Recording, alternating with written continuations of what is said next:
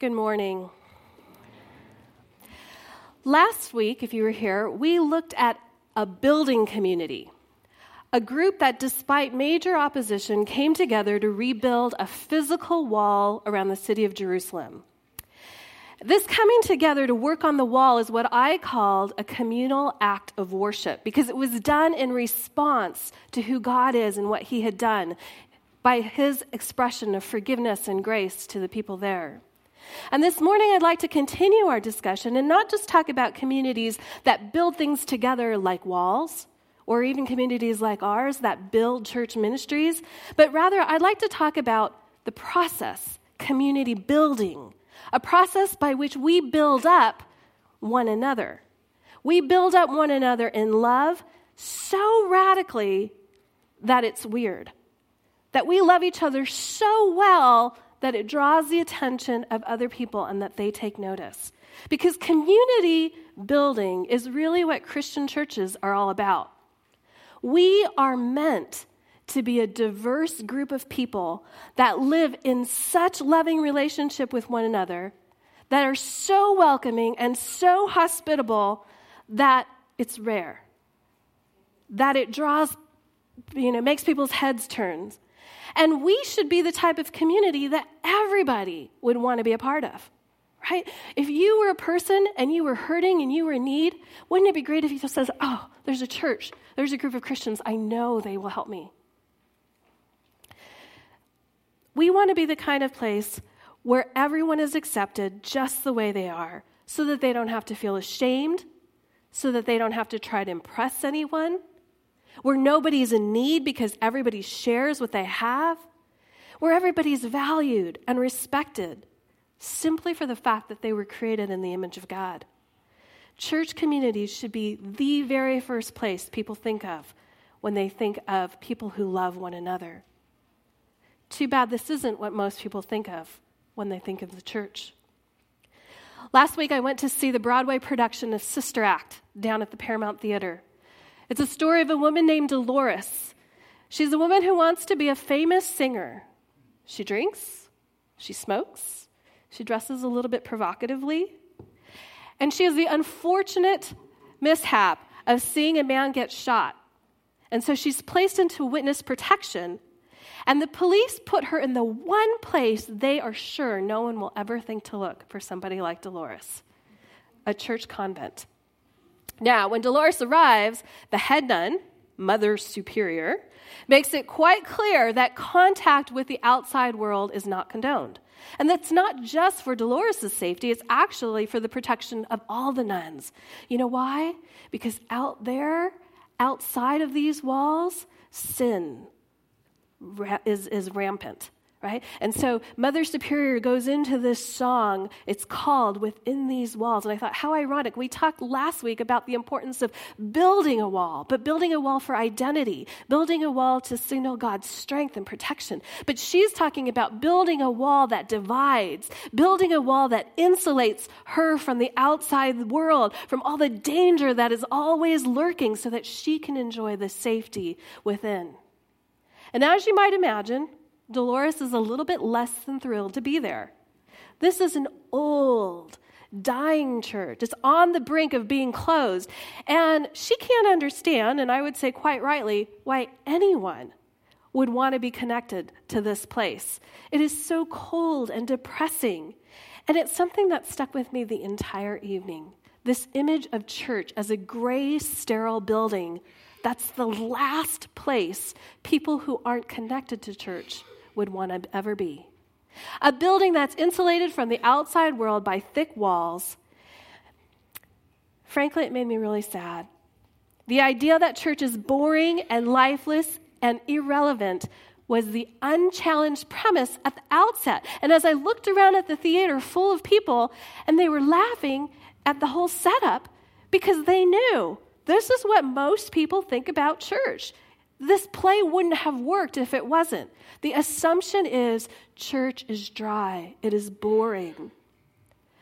And now in the musical, people are eventually drawn into the church because of updated music and nuns that rock out in flashy costumes. And it makes for fun theater. But we all know that it's going to take more than a little fun music to make a church attractive to other people, even if you have a leader like Chris, right? What it takes to make someone really want to be a part of a church community is for it to function like a loving group of people. And this is what the main character, Dolores, ultimately comes to experience. She's finally accepted. By the end of the movie, she's accepted by Mother Superior for who she is. She's valued and treated with respect. She's enfolded into this community of sisters.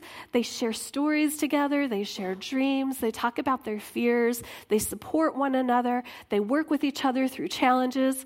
You know, last week we talked about some of the elements of building community, right? These sisters were bonded together by working towards a common goal, which for them was seeking for the Pope.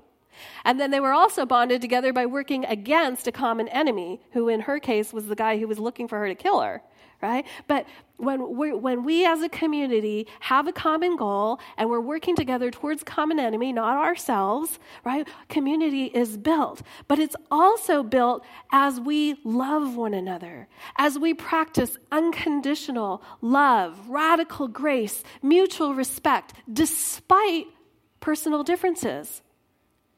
Now, if you're a person that's been to a place that calls itself a church of Jesus Christ, but it did not welcome you because of the way you dress, because you had a record, because you were pregnant and you weren't married, because you're gay, or because you battle an addiction.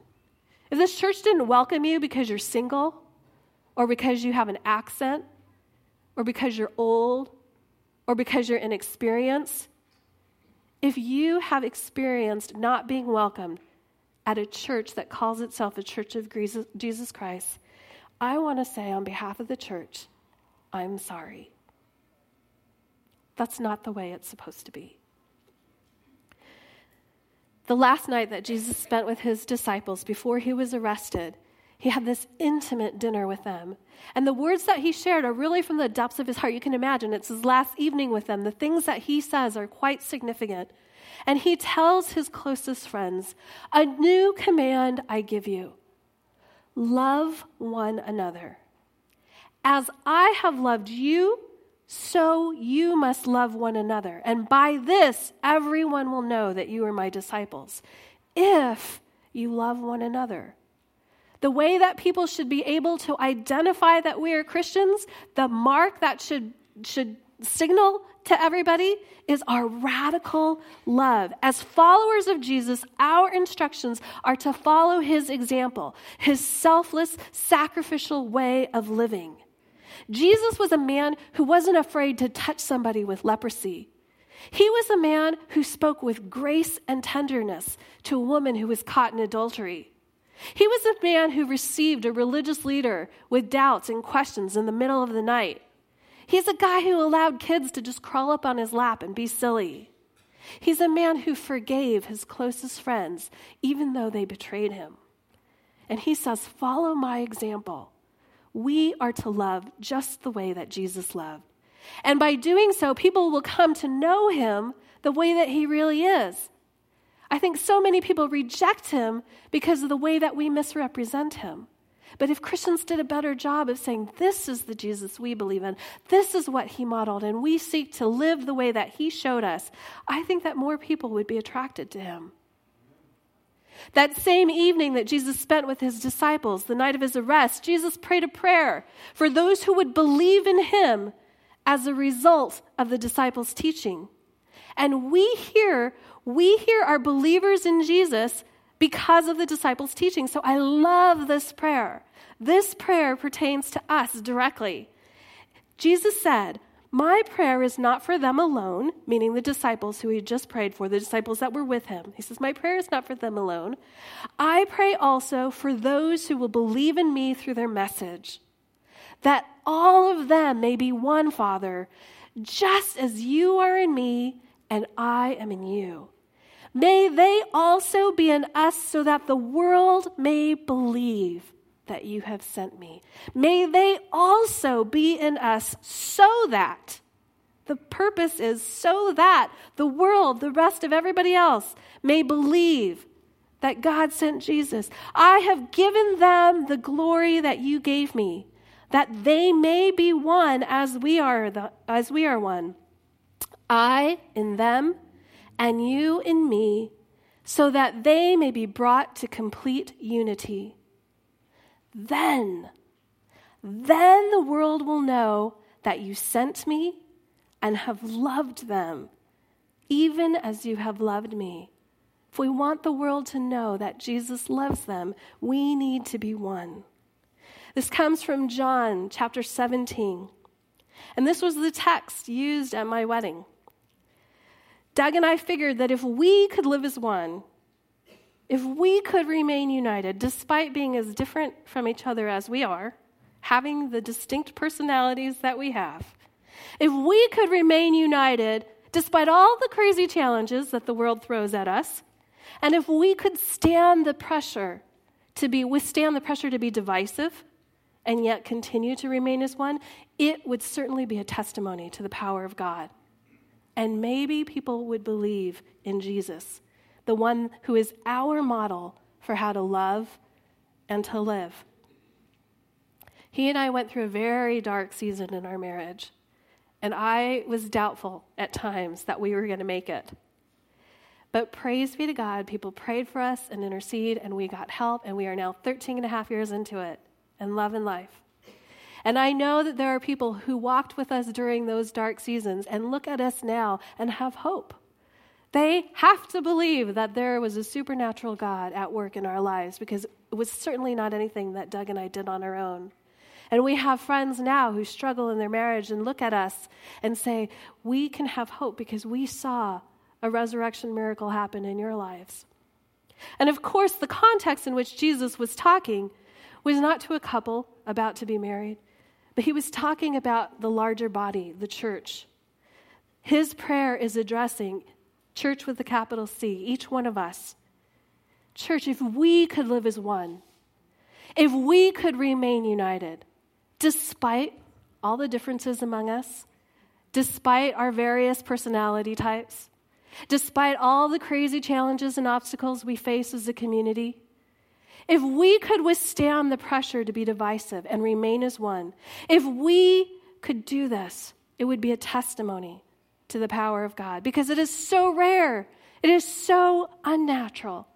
It requires the supernatural. Then maybe people would come to believe in Jesus, the one who is our model for how to love and how to live. Now, granted, this is no easy task. I've gotten to know you all. I've been here since December. You're not an easy lot to live with. and I suppose, if I were honest, I might have an annoying quirk or two myself. so, how are we going to do this? How are we going to live in loving unity with one another? How are we going to make ourselves approachable and inviting to guests who come? I believe there's a million practical little things that we can do. And I have to tell you, loving people, developing relationships, talking about community, this is my bread and butter. I love this stuff. I love people, annoying people and all. I have many, many books. I've read and thought about this a lot. I've talked about it a lot. And if you want to learn more, come and talk to me. I have tons of resources. But we don't have time to go into all that now. But I've made a brief list just a little list of practical things that you can do to help us be a more loving community. Smile more. Look like you're loving life a little bit. Don't be such sourpusses. Think about Mother Superior. Right? Think about that bishop I told you last week who had that angelic face. Take the initiative. Don't wait for somebody to come up to you. I don't care if you're new or not. I don't care who you are. You take the initiative. You don't wait for somebody. You go up and introduce yourself. You don't have to say, Oh, are you new here? If you don't know who they are, introduce yourself anyways. Share meals together. Why don't you invite someone to go out to lunch after church today? Or say, Come on over for, to my house for coffee this week. Carpool. Get to know somebody in transit. That's some, where some of the best conversations take place. Take a walk together. That was totally the way that Jesus got to know people. Resist gossip. Say thank you We teach our kids this all the time, but I think as adults, we tend to forget. Exercise more patience. Listen. Listen to one another. Praise. Praise each other. Encourage one another with your words and your actions. Forgive. Ask for help. And then offer to help. These are simple things, but if we begin to employ them, we will grow into a community that is known for our love.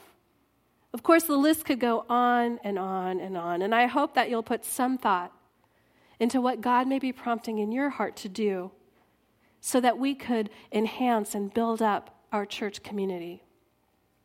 But the real starting place in talking about building up an authentic and loving community is our understanding of who Jesus is. If this is not straight in our minds, all efforts to develop a loving and authentic community will be futile.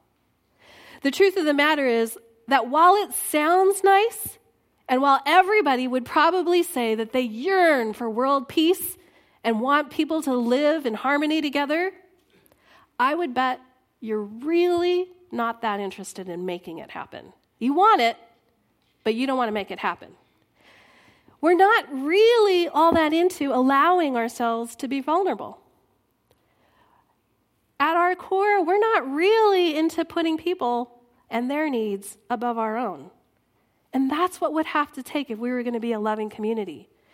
Consider some of these quotes and see if you resonate with any of them. This first one is from Jean Vanier.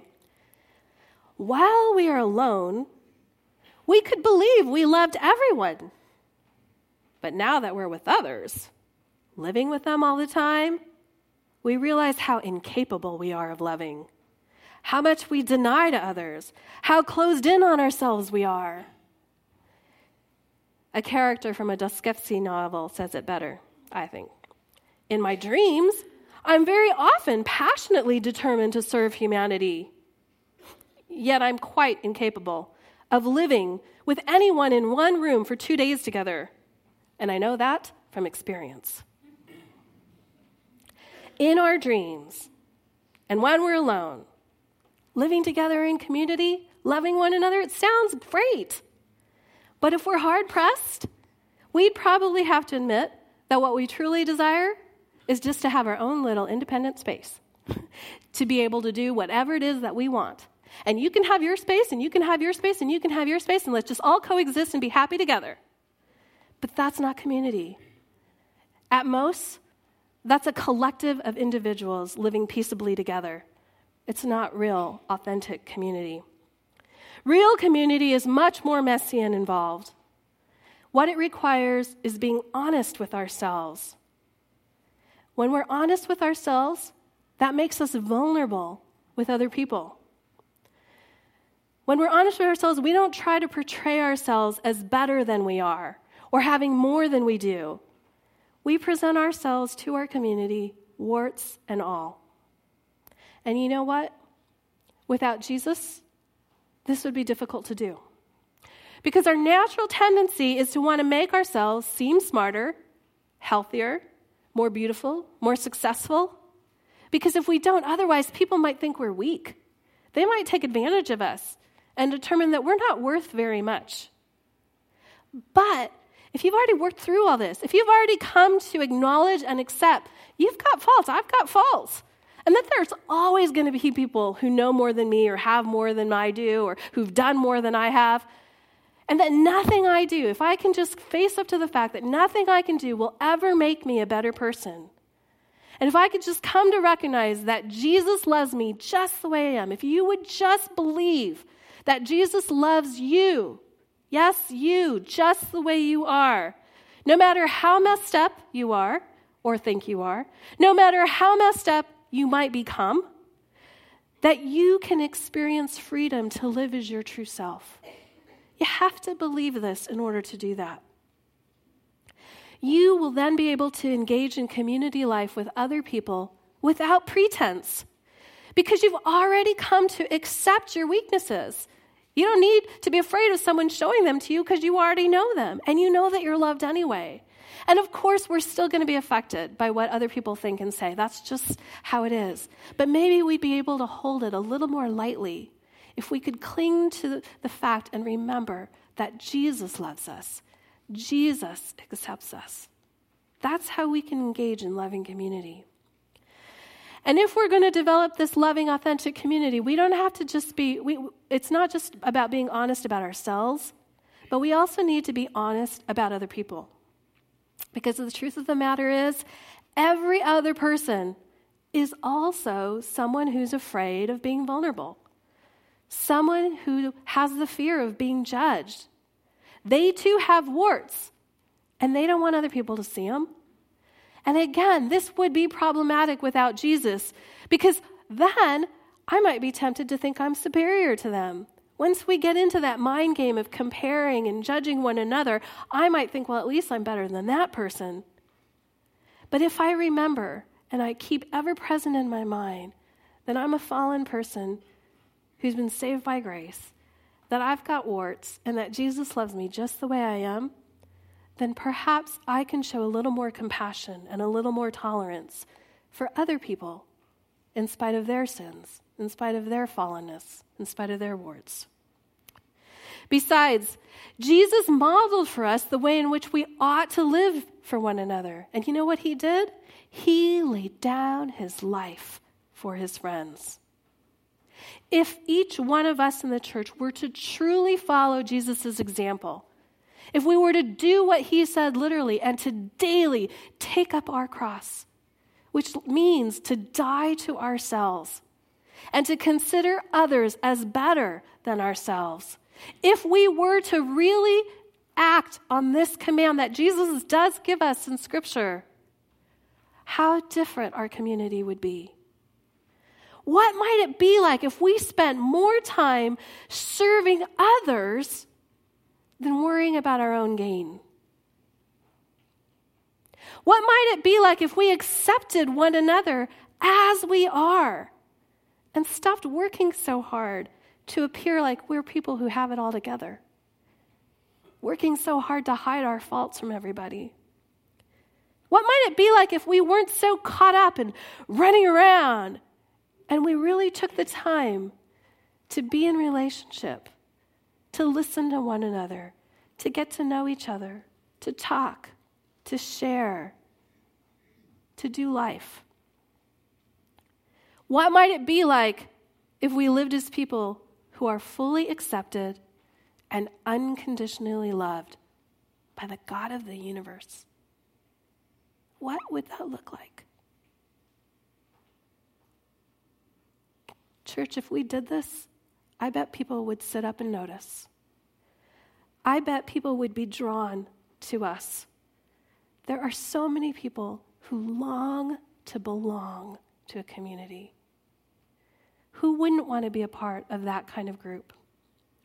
I suspect that God would be glorified and Jesus would become more fully known if we did this. Let's follow his example as written for us in Paul's, Paul's letter to the Philippians, where he says, Brothers and sisters, if you have any encouragement from being united with Christ, if any comfort from his love, if any common sharing in the Spirit, if any tenderness and compassion, then make my joy complete by being like minded, having the same love, being one in spirit and of one mind. Do nothing out of selfish ambition or vain conceit. Rather, in humility, value others above yourselves, not looking to your own interests, but each of you to the interests of others in your relationships with one another, have the same mindset as Christ Jesus, who, being in very nature God, did not consider equality with God something to be used to his own advantage. Rather, he made himself nothing by taking the very nature of a servant, being made in human likeness. And being found in appearance as a man, he humbled himself by, being, by becoming obedient to death, even death on a cross. Therefore, God exalted him to the highest place and gave him the name that is above every name.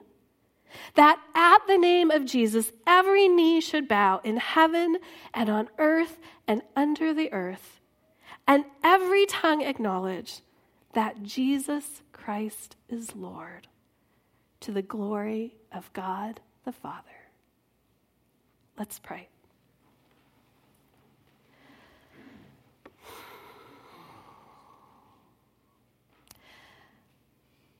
We are so thankful, God, that you call us to be a community, that we are not meant to live as isolated individuals going at it alone.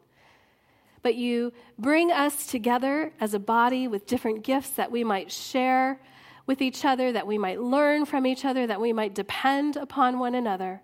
You infuse this community with your Holy Spirit that we might be able to do that which we could not do on our own strength mainly to follow your example, to love as you loved. Thank you, God, that you sent your son Jesus. Thank you that you have given yourself to us, not for anything that we have done, simply as we are, warts and all. Help us, God, to remember that we are people who live by grace, that we might extend grace to others that we might resist the temptation to, to compare and to judge and belittle. Help us to be community builders. Help us to edify one another, to build each other up with our words, with our deeds, with our thoughts. God, make us into a church that is your radiant bride, that loves each other in such radical ways that it draws the attention of the people in our community all around us. That they might know that you are the God who sent your Son on behalf of us, that you are the God who loves fully, completely, and unconditionally. Thank you. In Jesus' name, amen.